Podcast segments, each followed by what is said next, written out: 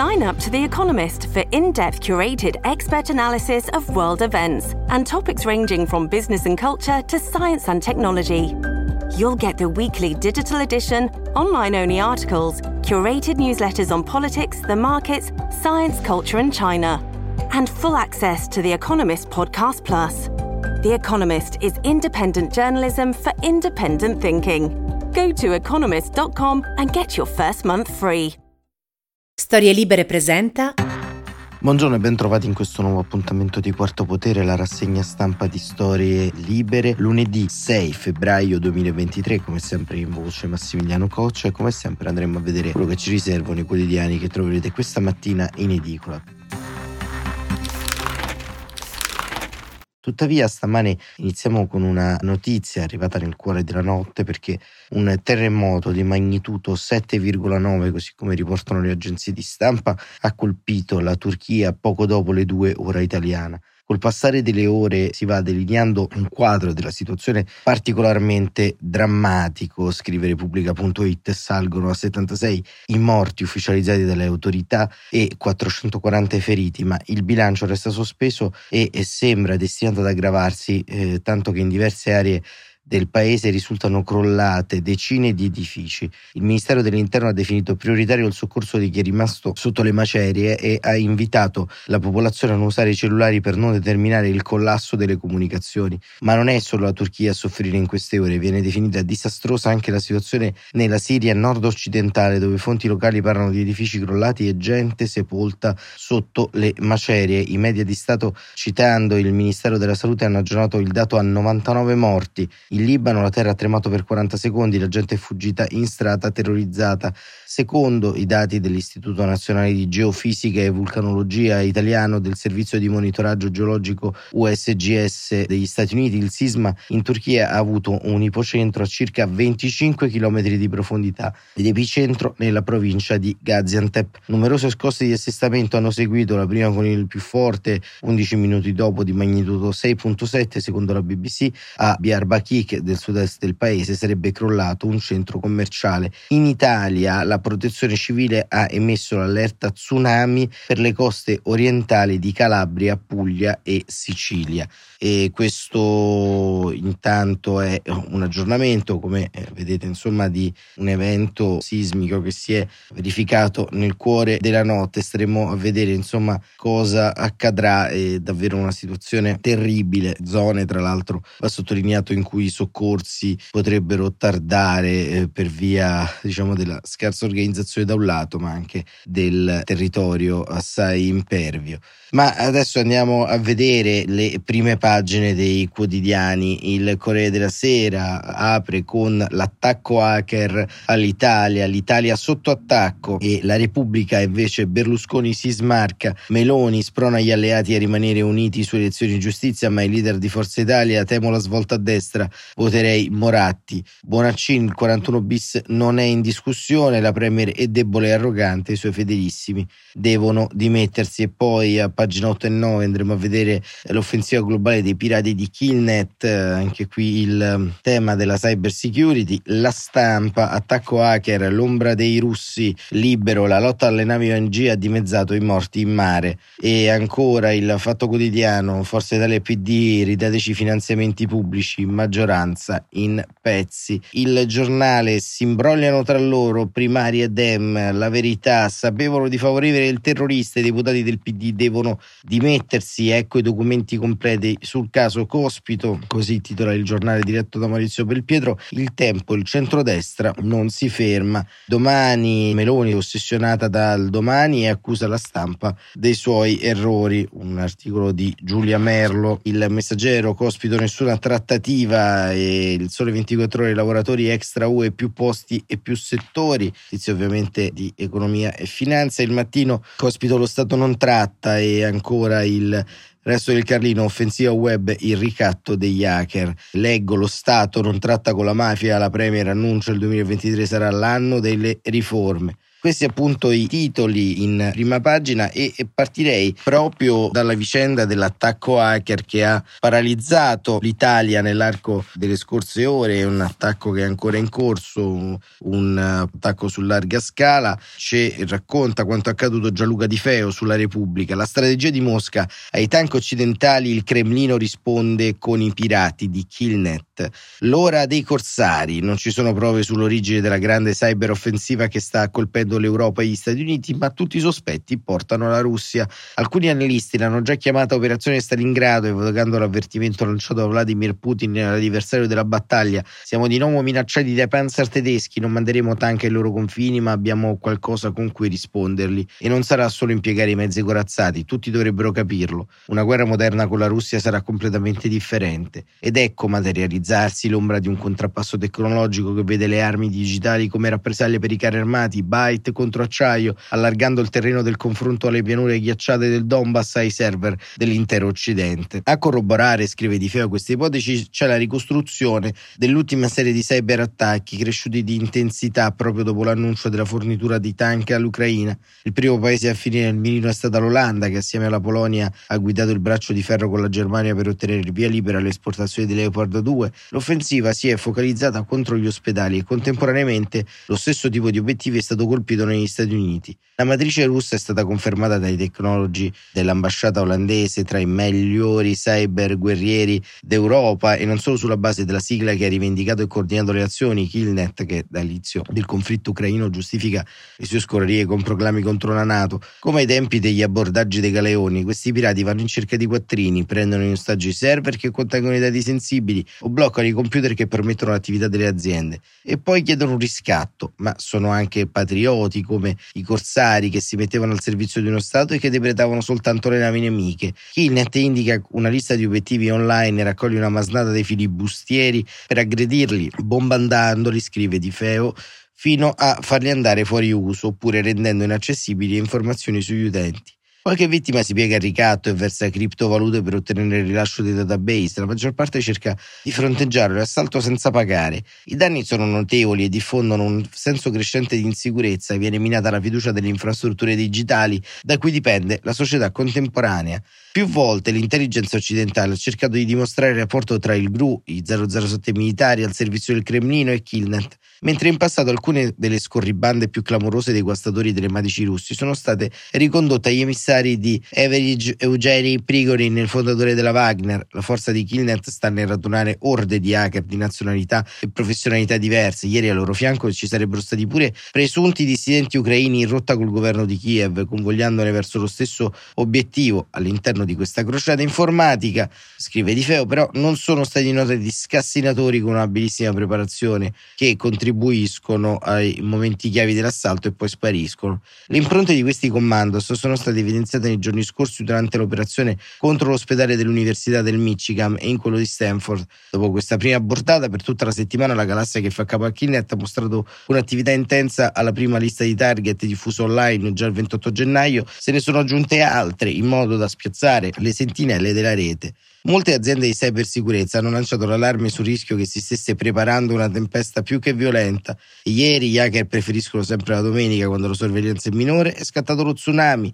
Migliaia di server in Italia, Francia, Finlandia, Stati Uniti, Canada sono andati fuori uso per ore e ci vorranno giorni per avere una mappa completa dei guasti.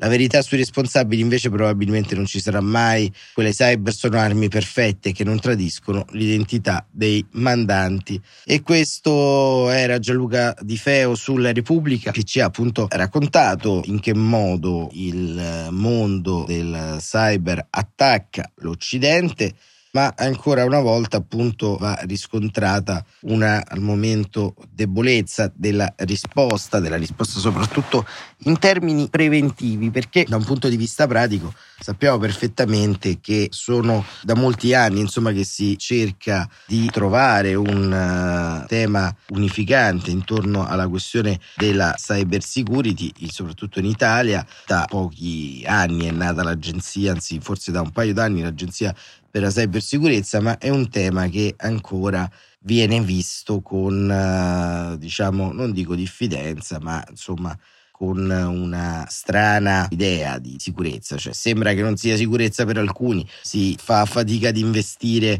all'interno di questo settore, insomma, e quindi vedremo un po' come andrà avanti. Ma senza dubbio il tema della sicurezza, che viene utilizzato dalla destra in modo oggettivamente antico e balzano, in verità si rivela centrale in questa fase perché oltre alla vicenda della Russia, della guerra in Russia, in questi giorni si è ribadito un forte rischio di sicurezza interno, soprattutto per la galassia anarchica, per il caso Cospito, per le saldature eventuali che una campagna contro il 41 bis potrebbe avere all'interno delle carceri con boss di primo piano e mafie locali alleate per cercare di scardinare il regime del carcere duro, però diciamo questa sembra essere la nuova sicurezza su cui occorrerebbe concentrarci. Invece Giorgia Meloni e il suo governo continuano in modo imperterrito nel giro dei giustificazionismi.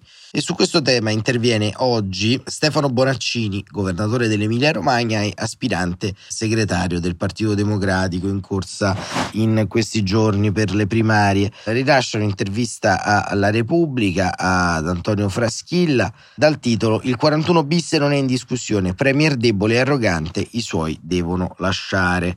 Fraschilla scrive: Arriva in un locale in zona di Burtina per partecipare a un evento organizzato dal deputato Demma Matteo Orfini. Parla pochi minuti davanti ad una sala piena di ex deputati ed ex ministri, da Giuditta Pini a Fausto Raciti a Marianna Madia, rincuorandoli su un partito che ha ancora un grande futuro se si rivolge alle imprese alle ragazze che rifiuta un salario da 700 euro al mese, un partito che non è morto se però è chiaro nelle sue scelte. E mentre è già in corso la guerra di numeri con la sua rivale Alice Line per la corsa alla segreteria, i suoi danno, lo danno in vantaggio di 14 punti, rivali di 6,5 al momento, proprio per rispettare il passaggio sulla chiarezza, Stefano Bonaccini prende una posizione netta sul caso dell'anarchico Alfredo Cospito e sull'uso politico che questa vicenda hanno fatto prima il sottosegretario Andrea Del Mastro delle Vedove e il deputato Giovanni Donzelli, rivelando alcune intercettazioni e poi la premier Giorgia Meloni. Bonaccini, chiede Fraschilla, condivide la linea Meloni sul caso del Mastro Donzelli? No, è una risposta sbagliata, un sottosegretario che divulga informazioni riservate tradisce la sua funzione e un vicepresidente del Copasir che utilizza quelle informazioni per colpire l'opposizione in Parlamento non ha giustificazione alcuna. Meloni avrebbe dovuto chiudere la vicenda con tempestività e autorevolezza, ma non lo ha fatto. Del Mastro e Donzelli devono dimettersi da sottosegretario e da vice del Copasir come chiesto dai Dem in Parlamento, incalza Fraschilla. Sì, non hanno dimostrato quell'onore e quella disciplina che la Costituzione chiede a chi ricopre cariche istituzionali. Il rispetto delle regole e della democrazia viene prima di ogni cosa, soprattutto per chi dovrebbe guidare il paese. Sul caso Cospito, continua Fraschilla, in generale sul 41 bis, lei che posizione ha? Il 41 bis, sostiene Bonaccini, è un istituto essenziale per la lotta alla mafia e ogni tipo di eversione. Per quanto mi riguarda non è minimamente in discussione, vengo dal PC e ricordo che nella nostra storia ci sono le lapidi di Pio La Torre e Guido Rossa. Quanto a Cospito, anche in carcere tutte le persone devono essere curate in modo adeguato e va rispettata la loro dignità. Se non succede è una sconfitta per lo Stato. Hanno fatto bene i deputati Dem ad andare a trovarlo in carcere. La verifica delle condizioni carcerarie rientra nelle attività dei parlamentari, ma questo non c'entra nulla col 41 bis. Ma è favorevole o no a mantenere il 41 bis per Cospito? Incalza ancora il giornalista di Repubblica. Non credo spetti alla politica decidere questo, ma alle autorità giudiziarie che gestiscono e conoscono il caso. Secondo lei perché Meloni difende i suoi che hanno accostato la difesa dei mafiosi al PD? Probabilmente, spiega Bonaccini, è meno forte di quanto voglia far apparire e colgo anche un altro elemento, la destra si è sempre sentita esclusa dallo Stato e ora che è al governo è come se avesse un atteggiamento di rivalsa, ma debolezza e arroganza sono cattive consigliere. Teme una strategia del eh, Presidente del Consiglio per alzare la tensione del Paese? No, non lo voglio credere, risponde Bonaccini, imperizia e ripeto debolezza e arroganza. Io vedo più questo nel comportamento di Fratelli d'Italia, la necessità di trovare a nascondere le difficoltà e a dare risposta agli italiani sui problemi reali di ogni giorno, lavoro, sanità, inflazione record. In questi casi spostare l'attenzione su altro aiuta, ma i cittadini inizieranno presto a presentare alle destre il conto della promessa mancata in termini elettorali. C'è un'emergenza su attacchi o presunti tali istituzioni da parte di frange anarchiche. E Bonaccini risponde: Mi preoccupa il coagularsi di solidarietà. Difendo ovviamente la libertà di espressione di tutti, ma vedo un po' di leggerezza. Ci ho detto non ho elementi per dire quale sia il rischio. Certo, eviterei un'escalation di toni e di scontro politico. Per questo la risposta di Meloni è stata debole e insufficiente.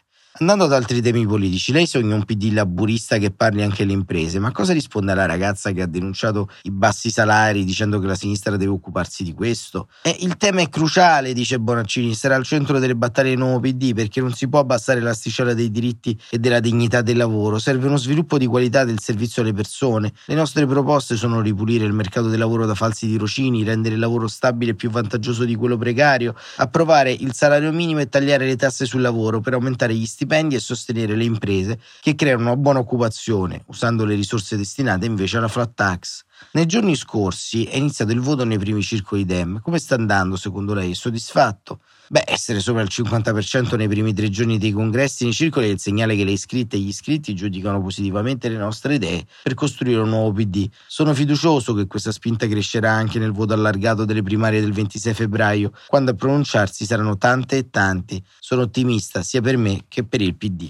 E questa era l'intervista di Stefano Bonaccini sulla Repubblica, poi entreremo anche un po' nei prossimi giorni nel vivo di questo congresso del eh, Partito Democratico e adesso in chiusura un po' di rassegna stampa vediamo anche un po' il tema che ha animato i giorni scorsi il dibattito, ovvero la cattura di Matteo Messina Denaro. Ieri sono stati diffusi degli audio di Matteo Messina Denaro in cui dice che le commemorazioni mi bloccano il traffico. Lo racconta oggi il giornale, ieri è stato dato ampio spazio su tutti i giornali e io qua bloccato quelle quattro gomme a terra, scrive Valentina Raffa, cioè a terra nel senso non bucate, sull'asfalto, non si muove per le commemorazioni di sta minchia. A parlare Matteo Messina Denaro, bloccato nella sua Giulietta nera in autostrada in direzione Palermo. Era il 23 maggio del 2022, le commemorazioni sono quelle in ricordo della strage di Capaci del 92 una corneficina voluta proprio da lui e per la quale è stato condannato all'ergastolo in primo grado come mandante ed è in corso il processo appello di Caltanissetta. Non lo cita neanche il giudice Giovanni Falcone che fu ucciso insieme a quelli che probabilmente per il capo mafia furono solo morti correlati e inevitabili, la moglie e gli agenti della scorta. Gente sacrificata per raggiungere lo scopo, eliminare il nemico che stava ostacolando Cosa Nostra. E negli stessi audio, registrati in autostrada, un tono così sprezzante lasciare profondamente scossi. La malattia non lo ha cambiato, ama se stesso, per questo chiede al medico del carcere dell'Aquila di dargli le cure migliori, ma non è pentito, prova, nell'audio per il dolore che ha causato, per le vite che ha stroncato, eppure chi l'ha conosciuto negli ultimi tempi è passato a giurare di non aver sospettato nulla. Dagli audio inviati alla donna, anche lei malata oncologica, che ha intrattenuto con lui una relazione per un anno e mezzo, ad esempio, emerge un uomo presente che vuole darle conforto l'audio registrata in autostrada, prosegue la raffa, invece ci ricorda un Messina Denaro che, fa, che fa pure il simpatico condividendo una confidenza che riguarda la madre. Lei vuole al funerale la marcia di Radeschi, lui dice che va accontentata sempre, che morirà prima lei. È un tipo estroso, dice parlando della madre, magari ho preso un po' da lei. La chiusa è degna dell'inizio dell'audio. Qua mi sono rotto i coglioni di brutto. Le parole del padrino di Castelvetrano affondano il coltello in una ferita che resterà per sempre sanguinante. Maria Falcone, sorella del giudice ammazzato. L'audio conferma, dice, la vera e profonda natura dell'uomo, un criminale senza scrupoli, sanguinario e ben lontano da qualsiasi redenzione. Ma insomma, al di là di questo messaggio audio, fa veramente, come dire, riflettere il fatto che nella pubblica opinione italiana si sia in qualche modo umanizzato l'aspetto di un boss che in qualche modo al di là dell'audio nei confronti della strage di Capaci, del traffico, dell'evidente scocciatura di essere bloccato in auto, nei fatti ha ordinato lo scioglimento di un bambino, ha ucciso decine di persone, ha ordinato stragi. Ecco, siamo una opinione pubblica così debole che nel corso dei giorni dell'arresto tutto questo lo abbiamo dimenticato, ci siamo concentrati sugli arredamenti, su che cosa era stato trovato in casa, sul suo carattere e abbiamo in qualche modo partecipato come società dell'informazione ad una sorta di riconversione di Matteo Messina Denaro, descritto come un vecchietto umile e onesto che girava per un eh, paese di poche anime e si curava in una clinica in Sicilia a Palermo. Tutto questo ha contribuito a un depotenziamento dell'impresa che è stata raggiunta e ha ampliato a grandi passi, insomma, una sorta di cospirazionismo anche sulla sua cattura. E insomma, questo ci dice molte cose pur partendo da un piccolo particolare sul nostro stato di salute pubblico che poi si riverbera sul caso Cospito, sulla guerra in Ucraina, insomma su tante e molte cose. Ci sentiamo domani mattina, come sempre, alle 7.45. Buon proseguimento di giornata e grazie come sempre per averci seguito.